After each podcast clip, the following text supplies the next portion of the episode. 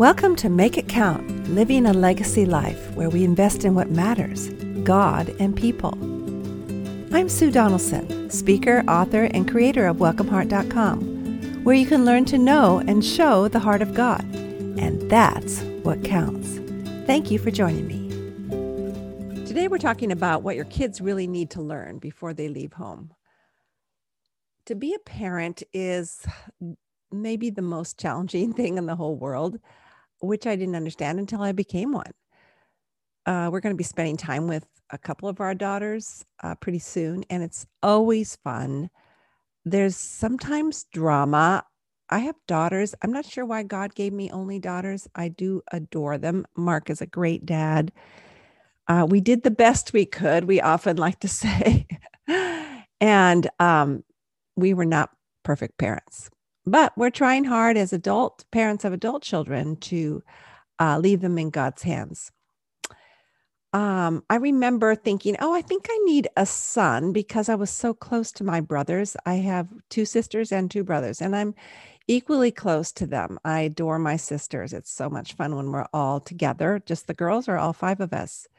But I'm particularly uh, close to my brothers because I was single till I was 35. And so they were you know, things I couldn't talk about with my dad, I could talk about with my brothers, Steve and Hyatt. And they were wonderful mentors, continue to be great mentors, even after marriage.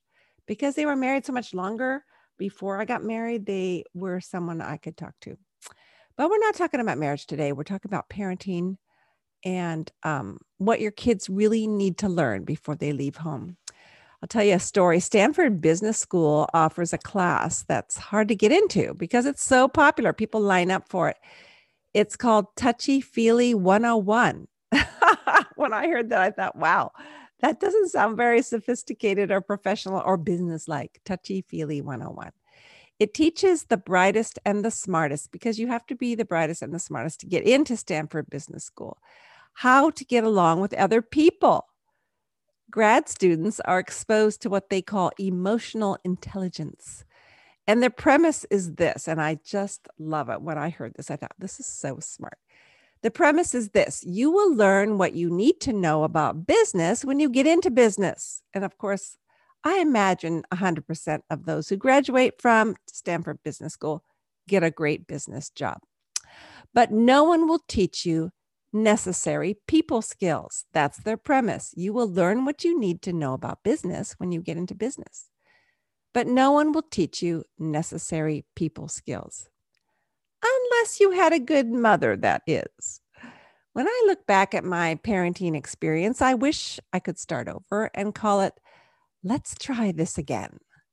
But that's not how it works.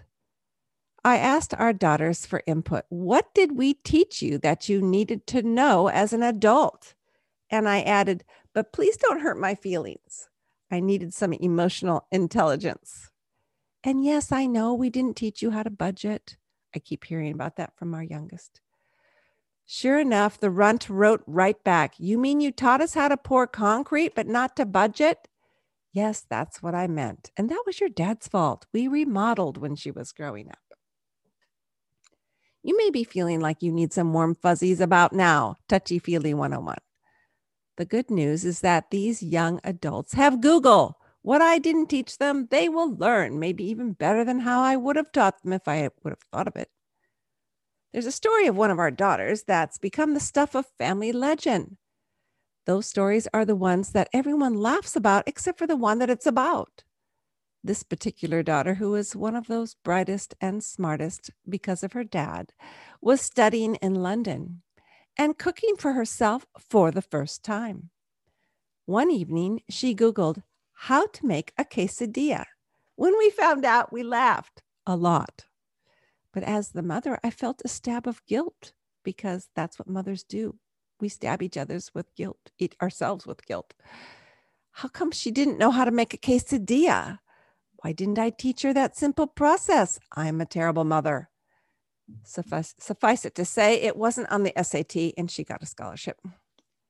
Some things are okay to Google, other things are best taught by the parents or modeled. I'll begin with what may have been of help to my children, but I didn't think about it at the time. You know, you're just kind of tired. What I could have taught my children, but probably didn't. Number one, how to do laundry, all the mechanics, using money to begin the machine. Now, why would I teach them that? We had a machine. How to interpret all the Egyptian like symbols of hot, cold, and warm, separating lights and darks. Oh, and when to use fabric softener. I'll blame my mother who didn't teach me about fabric softener either. Number two, how to do banking, all the intricacies of opening a checking and savings account, learning to balance your statements. I took each of the girls into the bank at age 16 and we sat down with a nice bank lady, and I ended up inviting her to dinner. I'm not sure what else happened that day, but we made a new friend. Of course, everything is online now, and my girls can never find their checks if they ever have to write one. Number three, how to change your oil. Really? We have daughters. I'm sure they could find a nice young man to help them out, especially if bribed with Google inspired quesadilla. Besides, their dad's love language is service. You can find him under any number of cars when blessed by visits from his female tribe. Number four, how to buy a car. What I learned from buying a car was to make sure you had good credit. It's easier. Also, take your father he brings a certain authority so your girls don't get swindled. Number five, how to get good credit. Spend money and then pay it off. It works. I borrowed $2,000 to go to Europe for 10 weeks with a backpack and two girlfriends. Now, this is way back when, when you could go to Europe for 10 weeks uh, for $2,000. I paid it back. I had to. It was deducted automatically from my paycheck through the credit union. Without my knowing, I got really good credit. Number six, how to cook healthy meals. Well, yes, that would have been a good idea, obviously. See London example above. But our girls live near Trader Joe's and often date firemen or attorneys who cook better than their mother. Number seven, how to clean toilets. Now, I did teach this one, it was important to me. Do they do it while living with roommates who insist on hiring professional housekeepers? I doubt it. It was a wasted lesson. Number eight, how to make meals for a month. I liked this one. It led to surprising dinners since I forgot to label the freezer bags.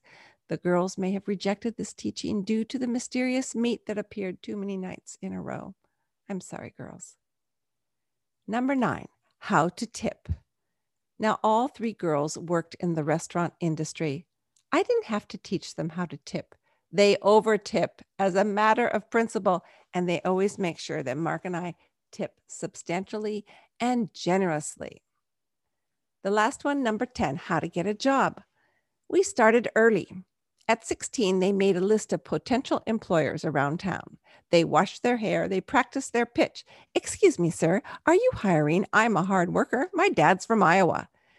And bowed their trembling heads while I prayed over them that they would be met with kindness and that they would return home with a job and off they went. You know what? They all have jobs. Now, here's another list of 10 things what I hoped I taught our children. If not, they have my phone number. Number one, and maybe these are the more important ones than the first 10. Number one, how to lead and how to follow. You don't need to be loud to be a leader. Lead with quiet assurance confidence in your values, and compassion for those you are leading. Look out for the person less secure and show them their strengths. They will grow and you will never lead alone. They will just love you.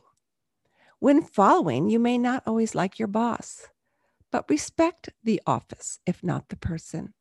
Keep from bad mouthing those in authority when you're with others.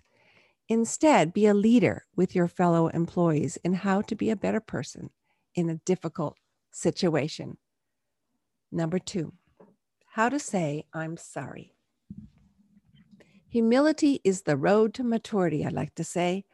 Own your responsibility and say out loud to the one who is hurt, I'm sorry I hurt you. Please forgive me. I was wrong. Even if you were also wronged, take the high road.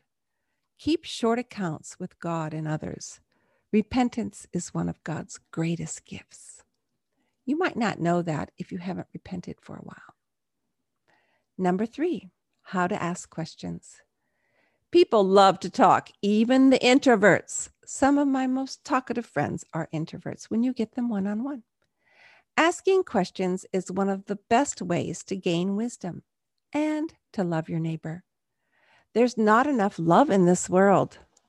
Change your world by asking questions and discipline yourself to listen to their answers. Number four, how to work hard. It will pay off. Maybe not how and when you think. Remember that you work not only for yourself, but for an audience of one, God Himself. How you work is a way to worship Him the one who created you with unique strengths. You honor God when you work hard, and you gain a holy self satisfaction, which will carry you through challenging days. How to seek wisdom, number five. Sitting at Jesus' feet is the beginning of wisdom, and it's available when we ask, James 1 5. Ask God for wisdom, even when you feel reasonably confident you know what you're doing. God's wisdom is beyond the world's. So when we invite Him into our daily lives, we have an advantage.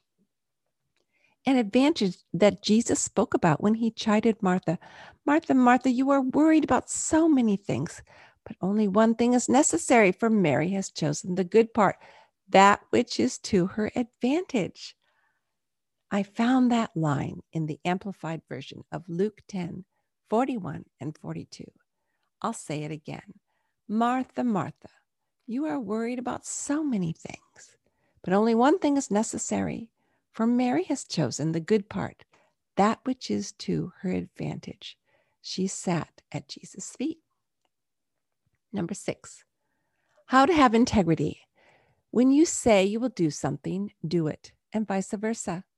Honest intent and follow through is rare. Be rare and you will stand out. More importantly, God will use you for his kingdom. Number seven, how to create boundaries. Now, you are only one person, and you can't do everything to please everyone, even half the time. It takes life experience to learn your limits. Embrace them and guard your heart, mind, and body. People pleasing doesn't help you nor the person you are trying to please. Practice the sanctified no. Rid your life of toxic people and let God deal with them. You are not anyone's savior. That job's been taken. Number eight, how to host a gathering. There are always people needing to be gathered. It doesn't have to be elaborate. Purposefully ho- host. Is it to celebrate someone or something? Will you include a mix of strangers and friends? How can you show others that God loves them? Loneliness is rampant. Hosting will help your loneliness as well. Number nine, how to deal with failure or success. Failure is hard. Grieve the loss, but ask God to teach you all you need to know from that loss. You learn more from failure, so make sure you do so you don't find yourself back in the same place. Success is sweet. Give your accolades to God. It's good practice for later on when we will throw our crowns at his feet. And celebrate each success with a toast to heaven and to those who helped you along the way. You didn't do it by yourself. Last, number 10, how to know God. You are deeply loved by God. He's there for the seeking but seeking is a verb. Your spiritual life is your responsibility. But don't think you can do it alone. Find community that will nurture your relationship with Him. Every day, wake up and say, Lord, I love you, but I want to love you more. Help yourself to my life today. Show me how to love my neighbor well. Thank you and amen.